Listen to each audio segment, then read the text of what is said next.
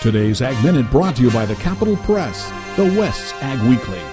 States could no longer require labels on genetically modified foods under legislation the House passed Thursday. The legislation is backed by the food industry, which has fought state labeling efforts around the country. So far, Vermont is the only state to require the labels. The country's largest food companies and farm organizations say genetically modified foods are safe, and labels would be misleading.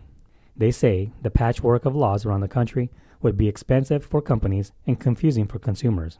Advocates for the labeling say people have the right to know what is in their food and criticize House Republicans for pushing a bill that would take away states' discretion to require the labels. For the Capital Press Ag Minute, I am Raul Pena.